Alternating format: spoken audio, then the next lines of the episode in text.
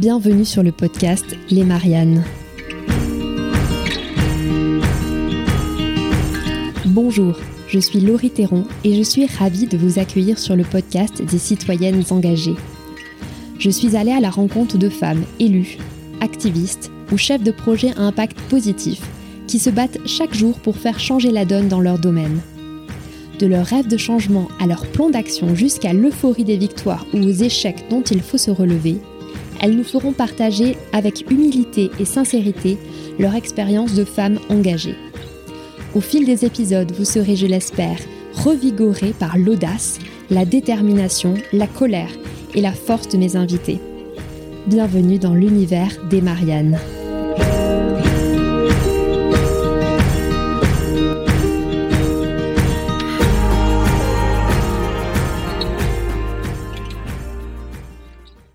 Avant de vous dévoiler ce nouvel épisode qui s'est fait attendre, je dois le reconnaître, je voulais vous parler du podcast Genre de fille. Genre de fille, c'est le podcast d'Anne-Laure Baratin, des conversations musclées et savoureuses avec des femmes venues de tous les horizons. J'ai moi-même répondu aux questions d'Anne-Laure, je me suis euh, glissée dans la peau de l'invité le temps d'une interview fort sympa et euh, je vous invite donc à découvrir cet épisode dans lequel je parle principalement de mon métier, de mon expérience de la vie politique et des Mariannes. Alors pour revenir à l'épisode du jour, je vous propose aujourd'hui une conversation avec Ludivine Ventourneau. Ludivine est directrice de cabinet d'une commune de 60 000 habitants et elle est aussi présidente de l'association Dextera. Dextera, c'est l'association des directeurs de cabinet de la droite et du centre. Avec Ludivine, nous avons parlé donc de son expérience de DIRCAB, de son expérience de la vie publique et de la vie politique, du constat que les femmes quittent plus vite ces métiers de collaboration politique et bien sûr de son expérience de conseillère municipale. Une conversation passionnante avec une femme qui formule le vœu pour 2022 que les femmes soient aussi investies sur des circos gagnantes pour les législatives.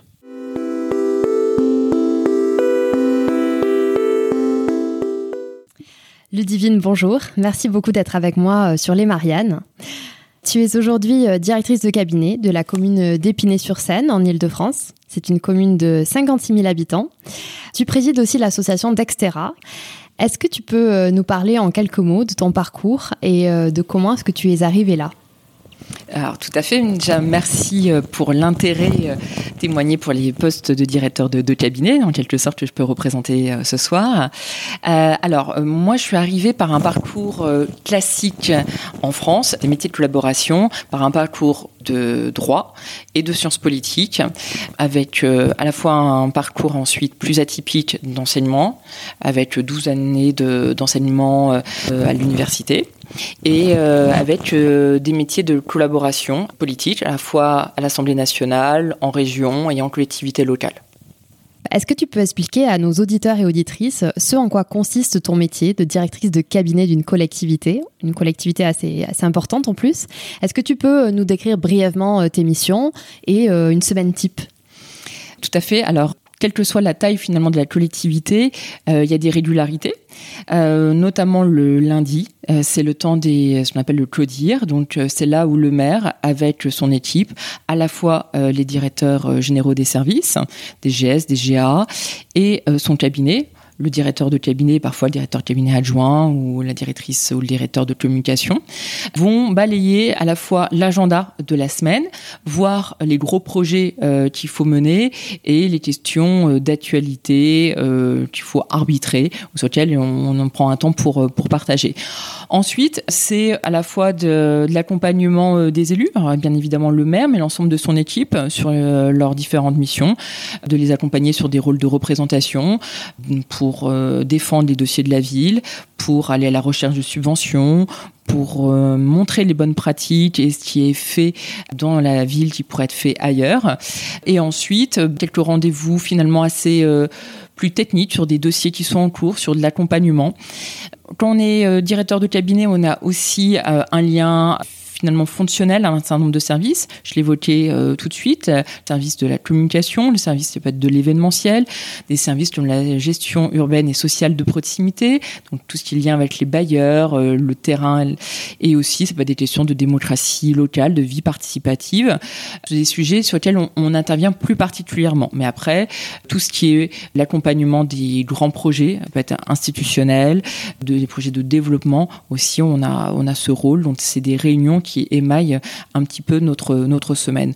Donc, une semaine type, euh, c'est euh, un début de semaine en Clodière, ensuite des points avec euh, le maire, les maires adjoints sur les sujets en cours, les projets qui sont à concrétiser, les études qui sont menées et quelques déplacements souvent sur le terrain à la rencontre d'associations ou lors de manifestations. C'était justement ma prochaine question. Alors tu m'as devancé. Est-ce que euh, ce métier-là est un métier de terrain ou plutôt un métier euh, où on est euh, tout le temps dans son bureau? Est-ce que vraiment tu as l'opportunité d'échanger avec des, citoyens de ta commune?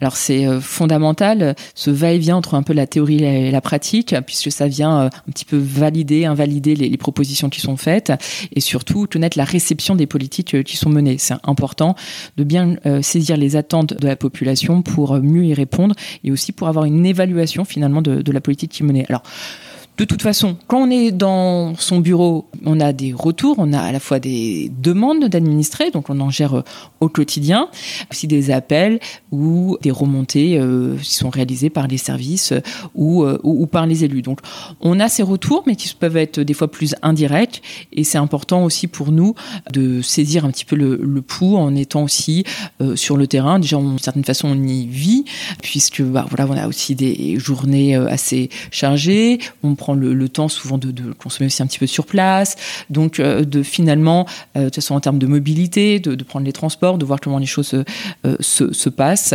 Et après, bien sûr, il y a ces temps un peu particuliers que sont les manifestations. Ça peut être également sur le, sur le week-end, où on accompagne les élus sur des grosses manifestations. Très bien. Alors, donc, tu connais bien ce métier. Pour être la présidente de l'association Dextera, est-ce que la plupart des DIRCAB ont un profil similaire au tien, un profil de juriste, ou est-ce que la plupart des DIRCAB viennent du monde du militantisme, par exemple? Alors, euh, on peut cumuler ces deux, ces deux, ces deux profils. Alors, c'est vrai que c'est une question un petit peu récurrente, comme si euh, il y avait une, euh, concurrence ou en tout cas une incompatibilité forcément entre les deux. Alors on peut être juriste et militant et militant et juriste. Ce qui est certain, c'est que il y a une professionnalisation du métier puisqu'il y a la création de ces postes de collaboration à partir des années 80, 90 et euh, que autant de diplômes aussi se sont créés donc plus spécifiques avec des formations qui sont vraiment dédiées au métier de la collaboration aujourd'hui. Donc il y a une spécialisation du champ d'action qui fait que de plus en plus de jeunes collaborateurs viennent de ce secteur d'activité. Au sein de l'association, on a euh, bien sûr des directeurs de cabinet, mais aussi des chefs de cabinet, des chargés de mission, collectivités locales, départements, régions. Il peut avoir des profils qui varient. Principalement, forcément, il y a une formation universitaire, bac plus 5, principalement effectivement juriste et sciences politiques, mais ça peut venir aussi des métiers de l'information, de la communication, de l'histoire, de la géographie, enfin des sciences sociales euh, de manière générale, bien que ça soit une spécificité française d'avoir cette formation plus juridique que sciences sociales par rapport à, d'autres pays où les métiers de la collaboration euh, sont existants.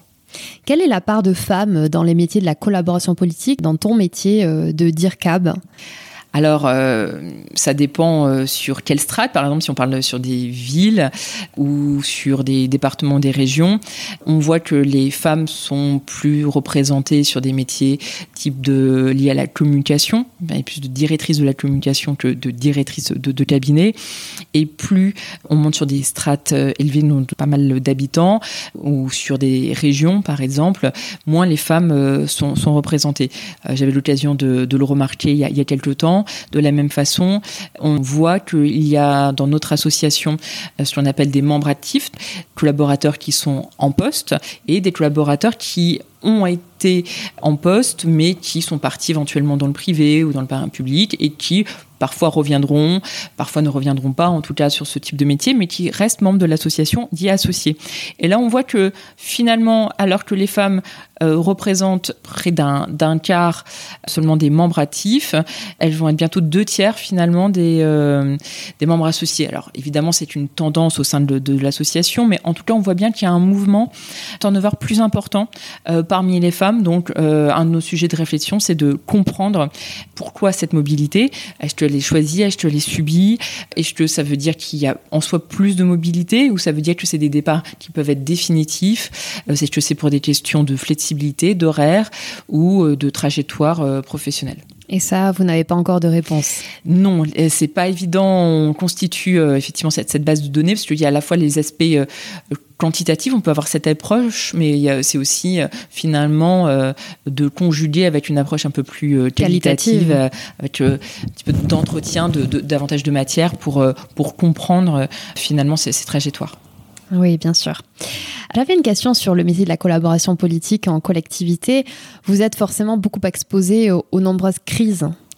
On en a connu un certain nombre là depuis, depuis 2020. Quelle est ton expérience de ça, de, la gestion de crise? La première euh, expérience en termes de gestion de crise, c'est de savoir les éviter.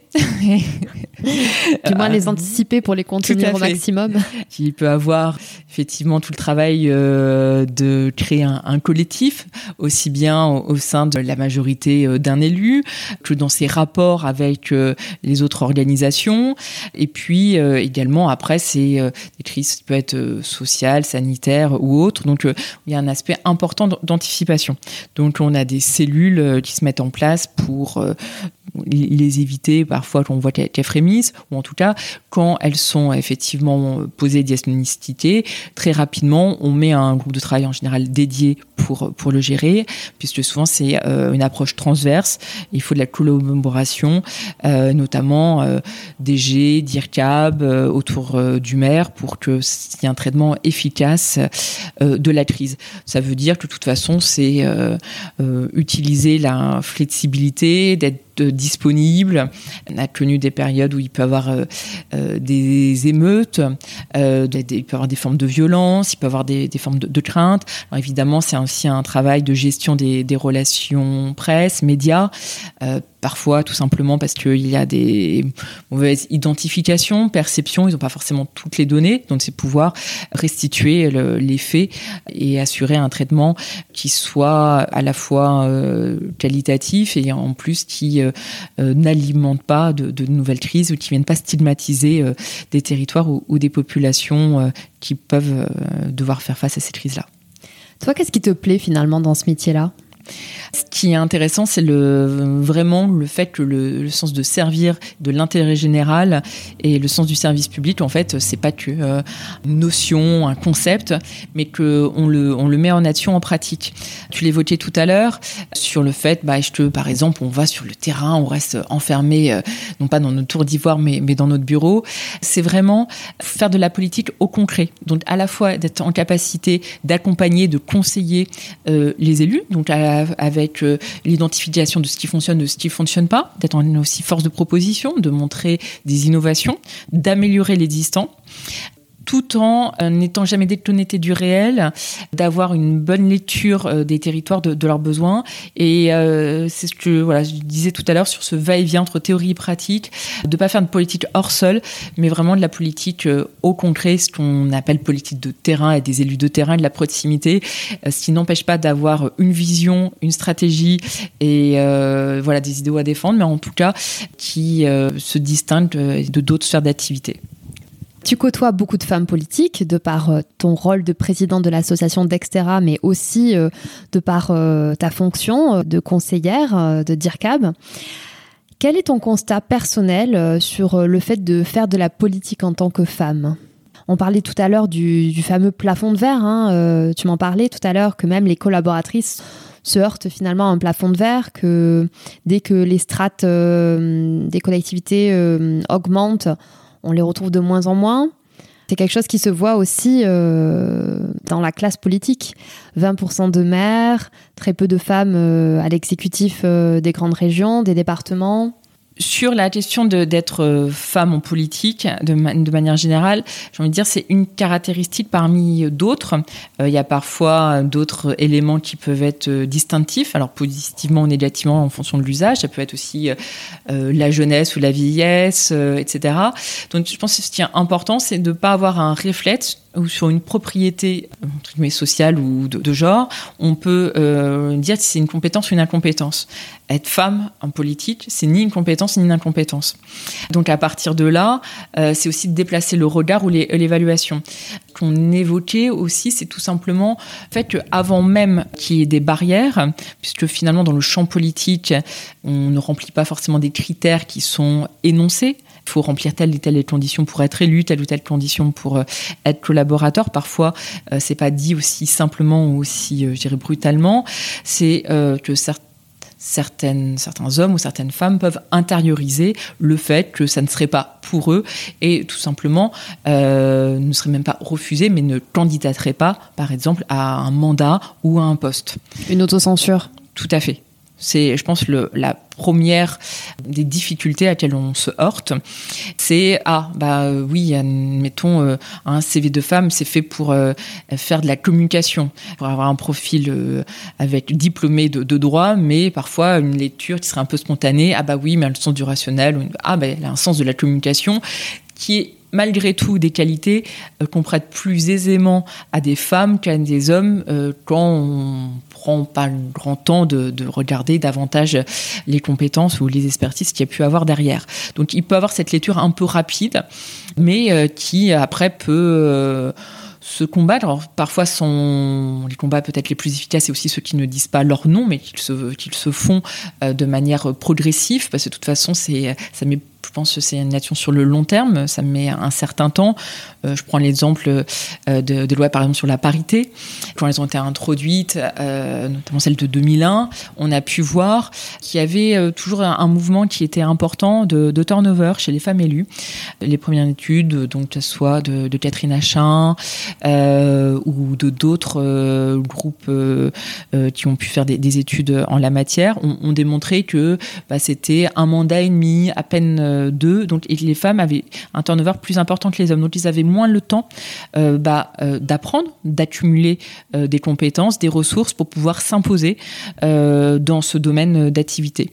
Donc ça c'était un premier sujet, et puis aussi de voir que c'était sur des champs, des domaines d'action dits euh, plus féminins, ça pouvait être sur l'action sociale, la gauche de l'État, un peu plus dépensière et, pas forcément sur les sujets plus régaliens comme les finances ou autres qu'elle se distinguait. Alors ça, je parle il y a 2001, bien sûr, en 20 ans, les choses ont progressivement évolué, il y a encore euh, du travail. Donc on peut tout à fait, si on est une femme, s'investir sur les questions sociales, si on en a envie, si on a la compétence et sa spécialisation, mais en tout cas, on n'y est pas euh, contraint. Est-ce que toi-même, tu t'es lancé dans l'arène et euh, tu as essayé euh, de briguer un mandat politique? Oui, tout à fait. Euh, je suis née dans une ville euh, des Yvelines, à Saint-Germain-en-Laye, et à un moment donné de mon parcours professionnel, de ma vie personnelle, plus stabilisée, où j'ai pu dégager du temps, parce qu'il faut dégager du temps euh, pour faire de la politique, j'ai fait le choix de me présenter à l'élu, au maire de ma ville, et de lui indiquer que s'il souhaitait, je serais ravie d'être à, ses côtés et pouvoir euh, travailler sur, sur la ville. Donc j'ai candidaté candidaté. J'étais retenue euh, sur sa liste. Euh, D'abord, j'ai vu que j'étais inscrite sur la liste euh, quand il a déposé. Ensuite, j'ai juste en position euh, éligible si, euh, si on gagnait. Après, j'ai vu, j'étais conseillère municipale. Après, je, quelques mois après, je suis devenue conseillère municipale déléguée. Et euh, petit à petit, euh, j'ai euh, travaillé sur euh, des sujets notamment de participation, vie des, des, quartiers, sur la situation de la citoyenneté au sein de ma ville. Donc, aborder un peu les politiques publiques de manière transverse et en rencontre à la population. donc oui, j'ai fait le choix de passer le pas. Super. À ton avis, qu'est-ce qui a expliqué ta réussite? Tu dis que tu as été donc euh, voir euh, l'élu en place, que tu lui as proposé ta candidature. Qu'est-ce qui a fait que ça a fonctionné tout de suite? À ton avis, quels ont été les bons arguments que tu as su utiliser à ce moment-là? Alors, ça n'a pas fonctionné tout de suite. Ce soit pas forcément l'élu, mais ce soit un petit peu sur l'écosystème, euh, je dirais, politique. Alors, il faut savoir qu'en politique, on est un peu plus jeune plus longtemps que dans le monde euh, social dans, son ensemble, et qu'à l'époque, euh, j'avais à peu près 29 ans, et qu'une jeune femme ne paraissait pas forcément une candidature nécessaire, ou parfois on envoie les plus jeunes sur, notamment, en tout cas quand c'est un premier mandat, parce que la jeunesse peut être aussi liée à l'usure ou pas, ou en tout cas l'entrée euh, en, politique.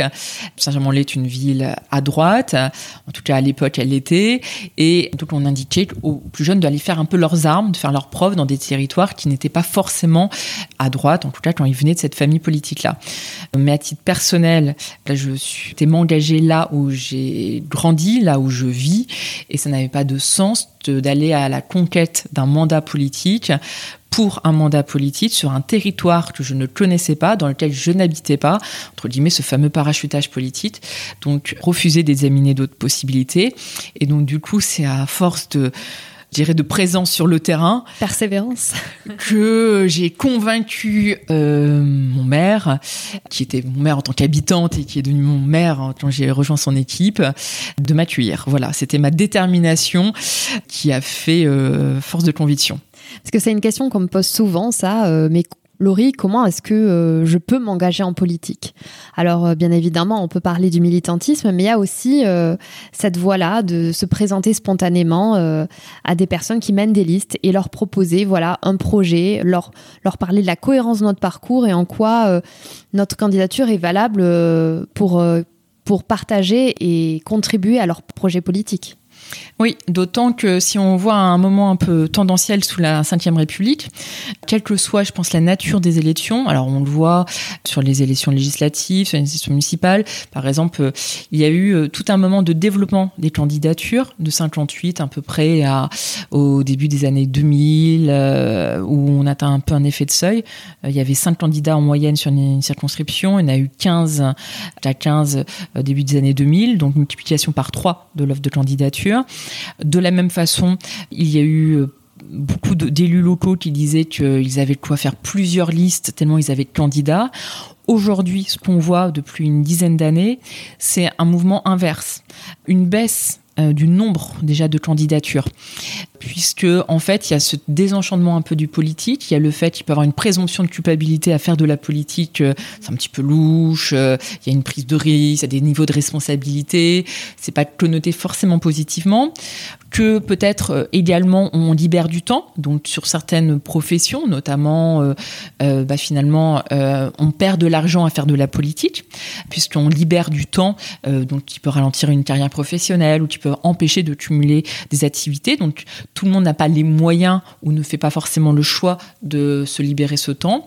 Et par ailleurs, puisque c'est aussi la thématique du podcast, Là, je ne m'engagerai pas trop en disant que tout à chacun, dans nos métiers, a entendu des élus dire « Oh là là, mais je manque de candidatures de femmes, je vais bientôt pouvoir faire euh, plusieurs, effectivement, listes d'hommes, alors euh, j'arrive pas à trouver des femmes. » Donc, il y a ce sujet que il manque de candidatures de femmes et ce qui veut dire aussi que finalement ça serait moins concurrentiel, c'est moins sélectif. Et du coup, d'une certaine façon, par ricochet, ça aurait tendance à dévaluer celles qui sont présentes parce que bon, elles y sont un peu parce que bah de toute façon on, en manquait. Il en faut. Voilà, il en faut. Donc il faut pas hésiter quand euh, on est une femme même on n'en est pas une, à, candidater parce que des mandats euh, existent, peuvent être à pourvoir et on peut avoir des choses à apporter. Ce qui est important, c'est de euh, démontrer les ressources euh, qu'on peut avoir. on n'aime pas forcément le, la compétition pour la compétition, on n'a pas forcément cette vocation d'occuper un poste pour occuper un poste, mais quel est concrètement le domaine de compétences qu'on a pu acquérir pour, pour un mandat? Tout à l'heure, tu as évoqué le militantisme. eh ben, un, militant, il peut avoir appris à rédiger un document, puis euh, apprendre à aller vers euh, les habitants pour échanger avec, pour euh, avoir leur ressenti, etc. Donc, il a des savoir-être ou faire acquis dans ce domaine du militantisme qui peut, par exemple, effectivement retranscrire dans un éventuel mandat d'élu. De la même façon, il y a des métiers sur lesquels on peut avoir des, compétences qu'on peut amener et qui peuvent enrichir une équipe municipale.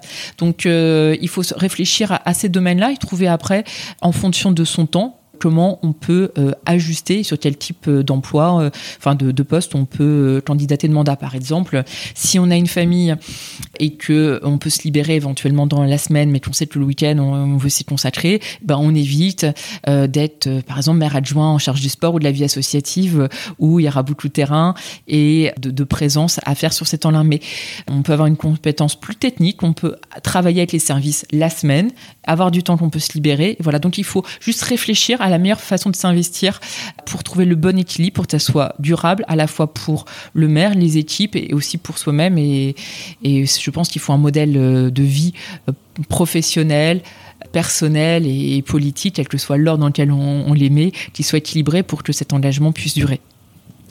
Et toi, euh, ce mandat politique au sein du conseil municipal donc de Saint-Germain-en-Laye, Qu'est-ce que tu en as retenu? Est-ce que tu as appris euh, beaucoup, de, beaucoup de leçons importantes pour la suite de ta carrière à ce moment-là?